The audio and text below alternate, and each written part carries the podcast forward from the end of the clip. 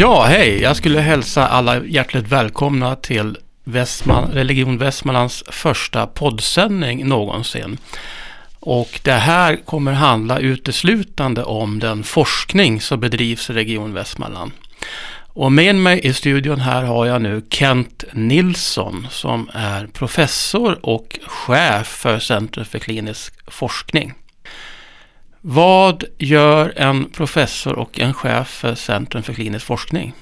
Ja, det är alla möjliga saker, men forskningen jag bedriver, den, den gör jag ju till viss del av tiden. Det andra, det är ett vanligt verksamhetschefsarbete. Så att se till att folk har en hyfsat bra arbetsmiljö och um, ja, försöker få ihop de delar av Region Västmanland som, som ska vara inblandade i forskning så att det flyter på.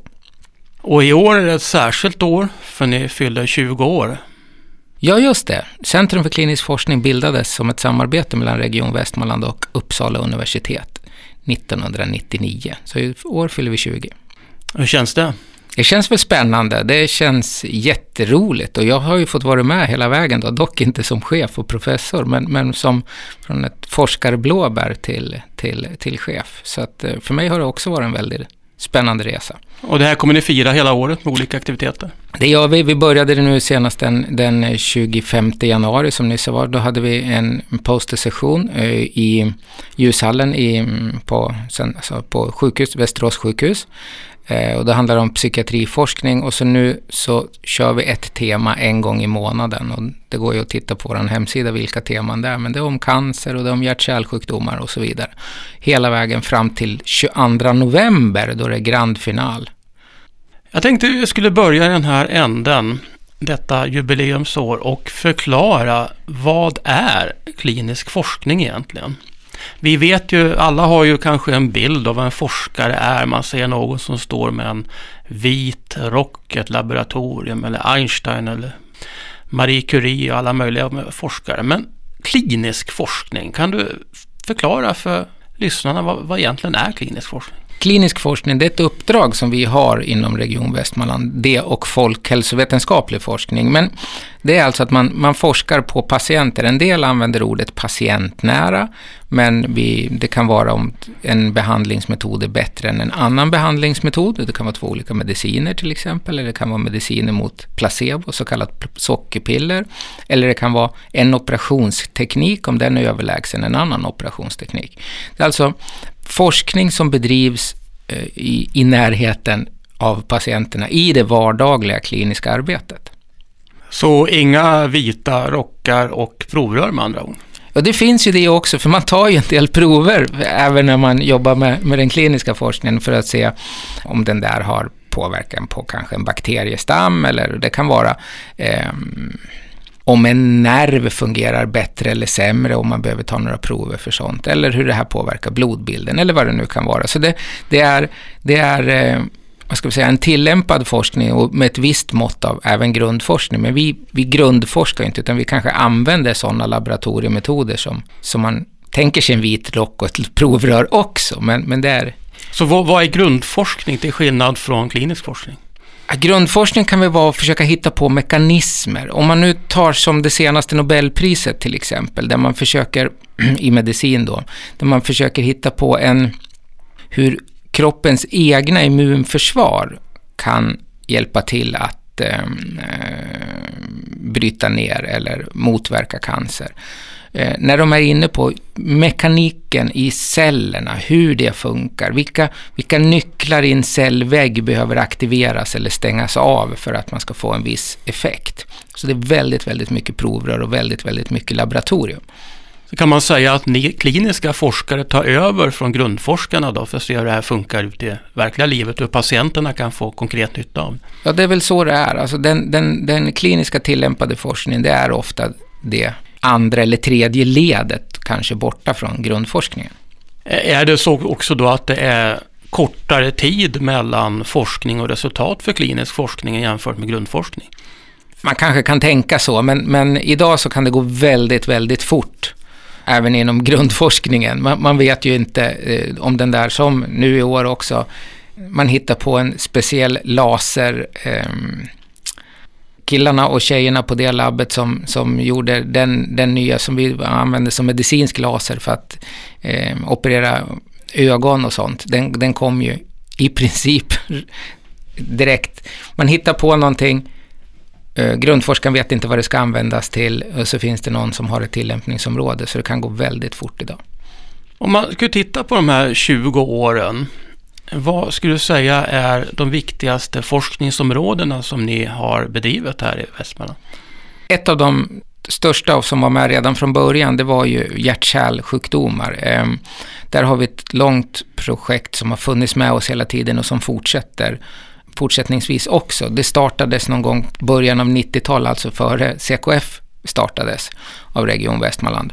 Ehm, sen har vi ett annat stort område som är cancer och det är, där har vi två stora sektioner. Ett kolorektal, alltså tarmar och eh, bröstcancerforskning. Det, det är de två riktigt stora när det, när det gäller cancer. Kan du nämna några exempel på några viktiga genombrott som patienter har fått konkret nytta av här, i den här, den här forskningen? Ja, man, man, kan ju tänka sig om nu tar ett, hur klinisk forskning kan fungera. Senast det var väldigt eh, snålt med ekonomi inom regionen när vi var tvungna i slutet på 90-talet när man skulle göra de här stora strukturella nedskärningarna, lägga ner vissa lasarett. Så precis i den, den eh, perioden så kommer en forskare hit till eh, Region Västmanland en kirurg och centraliserar all cancerkirurgi som gällde tarmar till eh, ett sjukhus, en kirurg till att börja med, istället för att många eh, kirurger opererar eh, väldigt få patienter så att säga ute. Och eh, bara den delen när man såg hur det var, den, man använde sig av en strukturerad metod, man gör det bara på ett ställe och med ett väldigt fåtal kirurger, så såg vi att eh, operationsresultaten och överlevnaden ökade dramatiskt. Som också visade sig efter ett antal år när vi hade hållit på och samlat in sådana data, eh, att det var så bra så vi var bäst i Sverige och i princip bäst i världen här i Region Västmanland. Det är ju väldigt imponerande. Och det var för det här som eh, dåvarande landstinget Västmanland fick eh, Guldskalpellen, det fina priset från Dagens Medicin. Ja, eh, hela den sektionen då som jobbade med, med den här typen av, av operationer. Allt från radiologerna och onkologerna och eh, de som var med också i, som jobbar med laboratoriet så att säga, patologerna tillsammans med kirurgerna delade på den här Guldskalpellen och det var ju ett väldigt, väldigt fint pris. Och då kan man konstatera då att det går också att forska på omorganisationer, för det var det ni gjorde här, ni kunde se att den här äh, nya sättet att arbeta ledde till bättre överlevnad och bättre resultat. Ja, de som bor långt från Västerås då fick, fick naturligtvis lite, lätt, lite längre att åka till lasarettet, men å andra sidan så vart ju operationsresultaten och långsiktiga resultatet efter operationen vart ju så otroligt mycket bättre. Jag tänkte vi skulle prata lite grann om forskare och vem som blir forskare. Hur blir man forskare på Centrum för klinisk forskning och vem kan bli det? Eh, alla som är anställda inom Region Västmanland och som har en bra idé i princip. Eh, sen så behövs det också att man har en grundutbildning eh, med sig i bagaget som är motsvarande en, en, eh, en, en högskoleutbildning med någonstans på kandidat, magister eller masternivå. Jag har fil. kand. i statskunskap, retorik och filosofi. Skulle jag kunna börja forska hos er? Du skulle kunna börja forska hos oss, men vi har ju inget lämpligt ämne för dig då om vi ska hålla på med klinisk medicinsk forskning, men vi kanske kan hitta på någonting annat. Får gräva lite grann. Men är det så då att då genomgår man någon slags ansökningsprocess, någon slags uh, process som man får sina idéer värderade, sina sin personlighet värderande? Ja, personligheten den fäster vi kanske inte så där jättestor vikt vid. Eh, för det, det, det, det, kanske vi kan berätta mer om hur man, hur man kan tänka vad som är en bra forskare. Men, men när man kommer till oss så ska man ju ha en bra idé. En idé som går att utveckla. Och då har vi något som vi kallar för öppet hus. Man, man beställer en tid på Centrum för klinisk forskning. Man tar med sig sin idé och så får man den um, utvärderad av en seniorforskare Eh, ofta sitter det med en forskningsassistent också som, om man nu pratar om datainsamling och sådär, hur det ska gå till. Och, och så, mm, I vissa lägen så har vi också med eh, statistiker som kan, kan eh, hjälpa en på traven med hur mycket folk man behöver vara med, hur många studiepersoner som behöver vara med för att titta på just en sån sak. När man har fått den idén värderad så att säga. Så ibland får man läxa, eh, tänka om, fundera, hur ska vi kunna göra det här på ett vettigare sätt eller bättre sätt? Och ibland så är det att man mm, börjar samla in data och kanske börjar forska redan veckan efter. Det där påminner nästan lite grann som det här Shark Tank då, att man istället för att föreslå affärsidéer så föreslår man forskningsidéer framför en jury. Ja, lite så är det faktiskt. Fast vi försöker väl inte vara så uh, stränga som i Shark Tank, utan, utan se, se möjligheterna i alla projekt. Och sen när man blir antagen, vad händer då? Ja, ofta så, så den som kommer till oss med en idé, de, de kommer ju ofta från en klinik där man har forskning redan. Så då kanske man har någon form av handledare där det finns någon eh, docent eller professor som kan hjälpa en med, med att skriva en projektplan och få ihop det på ett, på ett riktigt och bra sätt. Annars så, så är det det, man sätter sig och skriver sin projektplan, får ner allting. Eh, hur ska jag mäta det här så att jag mäter det jag har avsett att mäta? Eh, hur ska designen se ut? Ska det vara en försöksgrupp och en kontrollgrupp? Eller ska den ena gruppen kanske vara kontroller till sig själv, alltså före eller efter medicinering och så kan man vända på det. Så det finns olika typer av studiedesign man har. Det är lite grann det här systemet, vilka får den verkliga medicinen och vilka får sockerpillret? Så skulle man kunna säga. Och ibland så får eh, en person båda, så att säga. Först får man kanske sockerpiller, sen, sen eh, den verksamma substansen eller medicinen i fråga. Och så får halva gruppen det ena och andra halva gruppen får den andra i omvänd ordning, så att säga. Det finns många olika sätt. Man försöker hitta den bästa designen för just det, eh, det experimentet eller den studien man vill göra. Men sen har ni någon form av forskarskola då, eller internutbildningar, eller hur funkar det där? Ja, just det. Vi tillhör ju, eh, Region Västmanland har ju avtal med Uppsala universitet, så att man kopplas oftast till en moderinstitution på, på det kan vara kirurgiska vetenskaper, eller som i mitt fall institutionen för neurovetenskap i Uppsala. Eh, så att man har en dubbelkoppling. Och vi, vi har forskarskola här i Västerås, men många eh, hänger ju med på den forskarskolan som moderinstitutionen i Uppsala också ger. Så att man, man kan gå på doktorandseminarier och doktorandutbildningar både här i, i Västmanland och i Uppsala. Sen så om man har väldigt speciella eh, behov eller studier så kanske inte Uppsala ger just den kursen. Då kanske man går en kurs i Göteborg eller KI eller Umeå eller vad man nu går. Om det, om det är någonting som det inte finns eh, eh forskarutbildningskurser på i Uppsala eller här i närheten, utan vi försöker hitta, hitta så man syr ihop en så bra och, um, vad ska vi kalla det för, gedigen forskarutbildning som det bara går. För, och det är individuellt beroende på vilket ämne eller vad man nu gör. Och vad man har gjort tidigare, vad man har läst tidigare i livet. Och så. Just. Och sen börjar man forska då. Och hur fungerar det då? Man får jobba halvtid eller hur funkar det? Det finns många olika varianter på det där, men, men en doktorandutbildning ska vara 50 eh, procent minst upp till heltid. Och, och, det kan väl vara om kliniken kräver att man måste alltså under vissa delar av året jobba mer och, och, och forska mindre och tvärtom. Men 50 procent ska det vara utslaget på ett år. Och hur många är det som har gått hela vägen nu och blivit doktorer? 59 har blivit nu sedan 1999, 59 stycken och vi har en disputation nästa vecka också så att då blir det nummer 60. Och hur många är i röret så att säga som håller på att forska nu och kommer bli framtida doktorer? Det beror ju lite på när en disputation är så att säga. Vi har fyra om året disputationer, eh, men vi brukar ligga någonstans mellan 20 och 30 och nu tror jag vi ligger på 26 doktorander just nu. Kan du förklara det här med varför håller ni på med spik och hammare och spikar upp era avhandlingar på väggen? Det är, tror man, ett arv från Luther när han spikade upp på, på domkyrkan spikade upp sina, eh, sina teser eh, till allmänt beskådande. Och eh, det gjorde han för länge sedan och, och sedan dess har en viktig, viktig sak för universitetet är att det ska vara offentligt. Allt ska stå till någon slags offentligt försvar.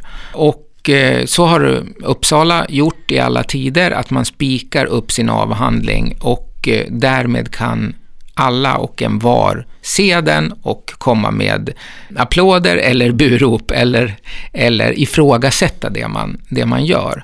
Så det är en viktig princip. Idag så spikar vi av tradition, men, men det man gör idag det är en elektronisk spikning egentligen. Det är den som gills och då finns ens avhandling att nå för alla som har en koppling till internet. Eller om man, om man inte har det själv så kan man gå till vilket bibliotek som helst och plocka Men de det. finns, hänger också fysiskt uppspikade nere hos er? Ja, vi, har, vi vill hålla den traditionen vid liv så att säga. Ja, det ger ju en annan betydelse av det lutherska arvet så att säga. Det kan man väl säga, men en bra del av det lutherska arvet. Om man nu tittar på de som blir forskare, vad skulle du säga är bra forskaregenskaper? Vad utgör en bra forskare? Eh, uthållighet, att inte ge upp. Det är nog två, de, de viktigaste man brukar prata om, grundstenarna för forskning.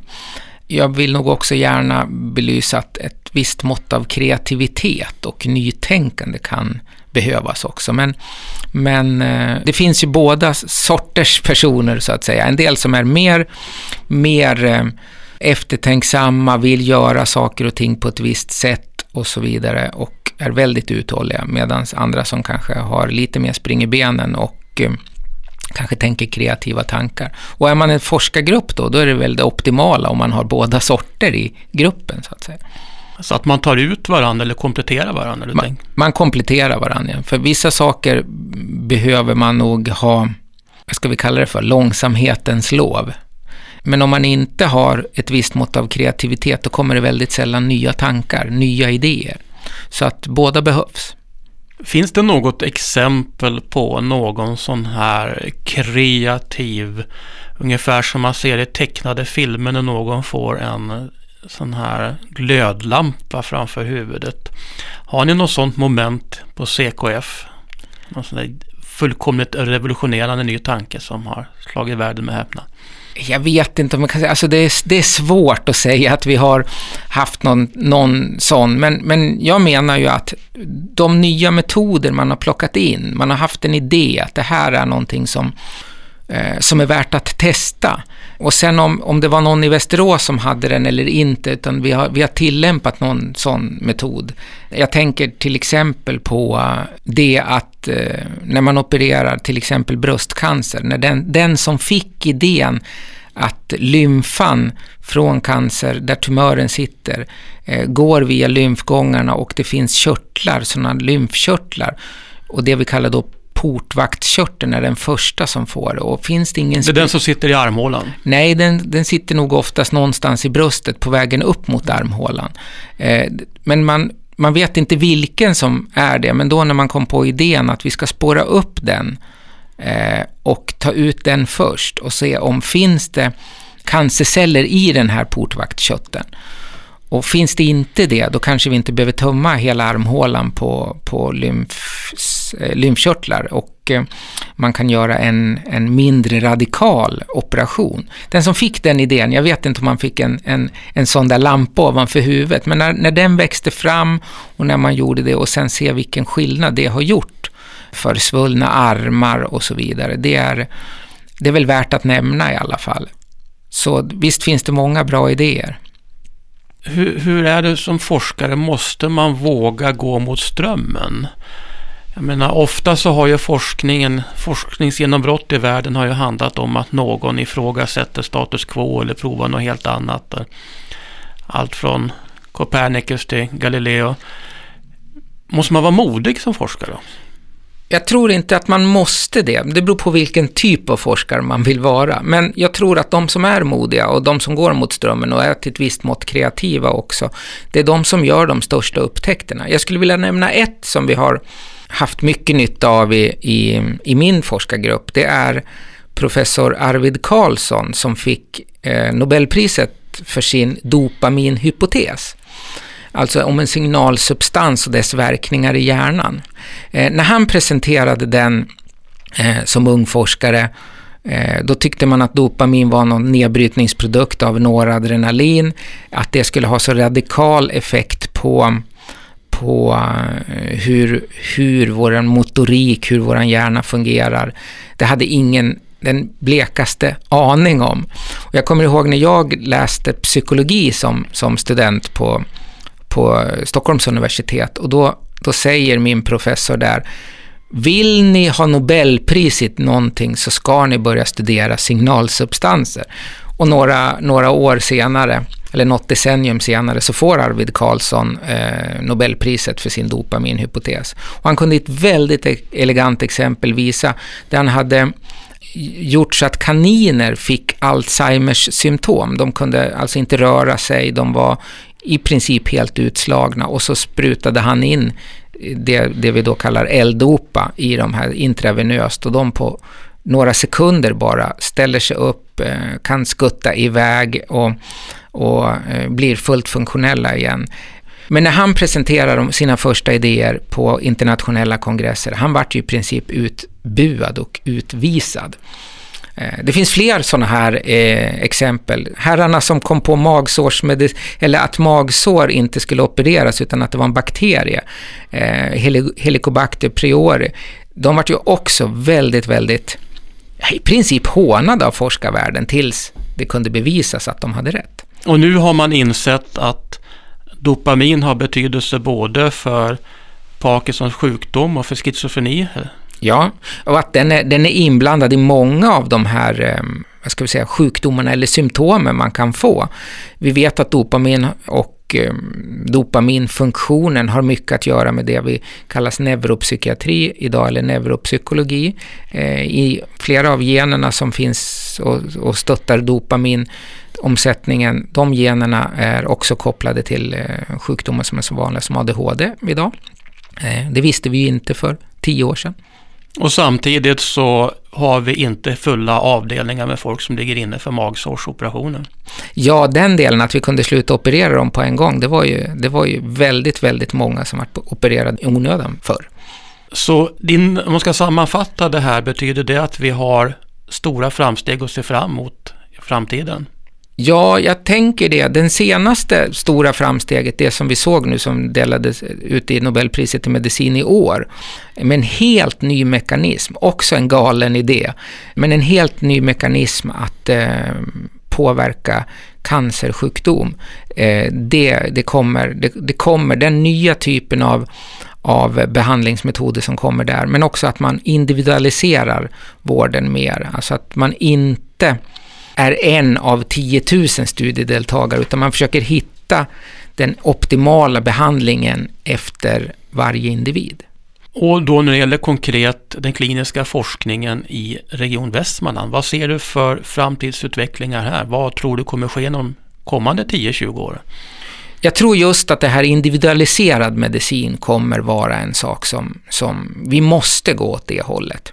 Ett exempel, ett väldigt viktigt exempel tycker jag, det är att vi ska alltid titta på någonting som vi kallar för NNT, number needed to treat, eller hur många måste vi ge en viss typ av behandling för att den ska ha effekt? Och en, en eh, nu tar jag det ur luften, men en, en vanlig behandling av en vanlig medicin eh, som ska bota någonting brukar det vara number needed to treat, ungefär 8, 9, 10. Det betyder att vi måste, om det nu är nio, då betyder det att av de nio som vi ger den här medicinen så kommer en ha önskad effekt. En person kommer ha det och åtta behandlar vi i onödan. Eller onödan, men de kommer inte ha avsedd effekt. Sen finns det vissa profylaktiska mediciner som har mycket mer. Det kanske man Vad har, betyder profylaktiska? Eh, en, en medicin som ska, kanske ska förhindra att ett um, såna blodfettsmediciner eller andra mediciner som på sikt ska förändra eller se till att du inte får en hjärtinfarkt eller ett stopp i något av kärlen, dina kärl. De medicinerna har, där måste vi behandla väldigt, väldigt många, kanske hundratals patienter för att en ska slippa en infarkt. Men det är jätteviktigt för den individen som, som slipper sin infarkt att den har fått den. Men här tror jag att det absolut viktigaste, dels är det många som får medicin som de inte har nytta av och dels kostar medicinerna väldigt mycket, men att vi kan mer ha målsökande, att utifrån din genetiska och din fysiologiska bakgrund, att vi, vi försöker gå in och designa vilken behandling som vilken individ ska ha.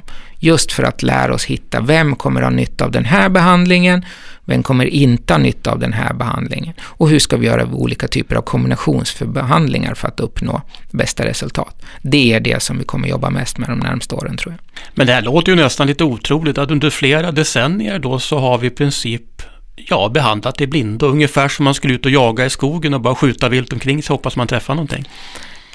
Ja, jag tror inte att jag får säga riktigt så, men, men eh, det, det ligger något i den liknelsen.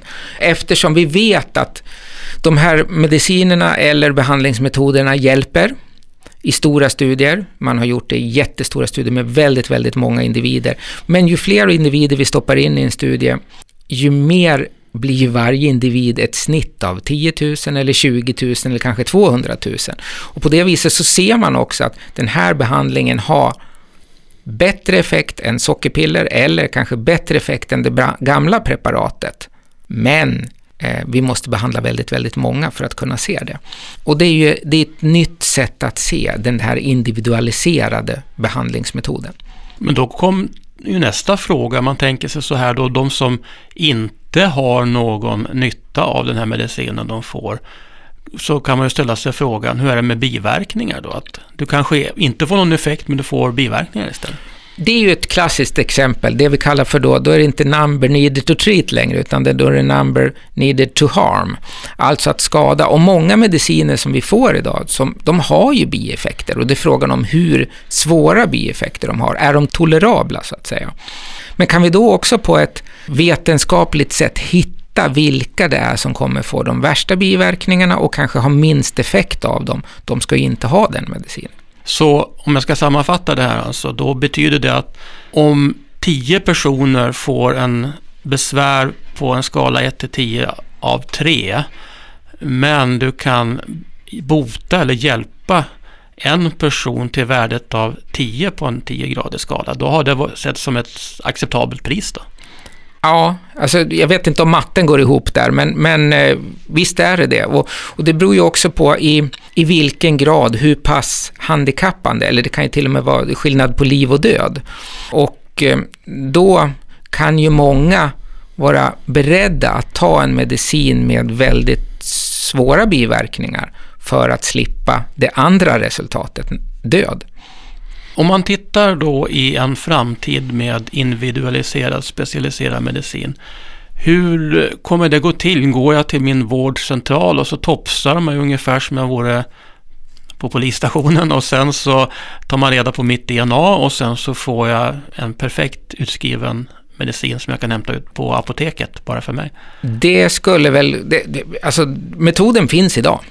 Men jag tror inte man topsar då, utan då tar man på det, när du tar det vanliga blodprovet för att vi ska titta hur, hur eh, om du har infektioner eller annat, hur dina blodkroppar ser ut eller någonting sånt, så, så skulle man kunna göra en genanalys samtidigt för att se det. Inom vissa sjukdomstillstånd så ser vi att eh, den tekniken finns idag. Eh, jag tror många av de stora läkemedelsföretagen försöker också hitta sådana kit för just den sjukdomen som de eh, säljer medicin till. Så att man, man kan optimera vilka patienter som ska ha just den där medicinen.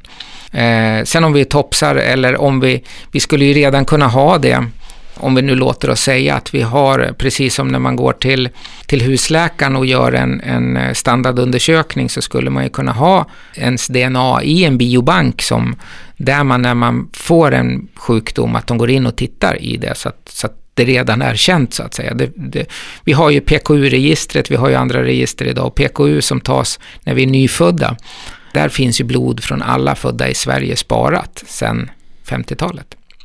Vilka typer av sjukdomar tror du att ni kommer forska först på i Region Västmanland när det gäller individualiserad medicin? Jag tror att det kommer vara cancer, jag tror att det kommer vara hjärt-kärlsjukdomar och jag tror att det kommer vara psykiatriska eller neuropsykiatriska tillstånd.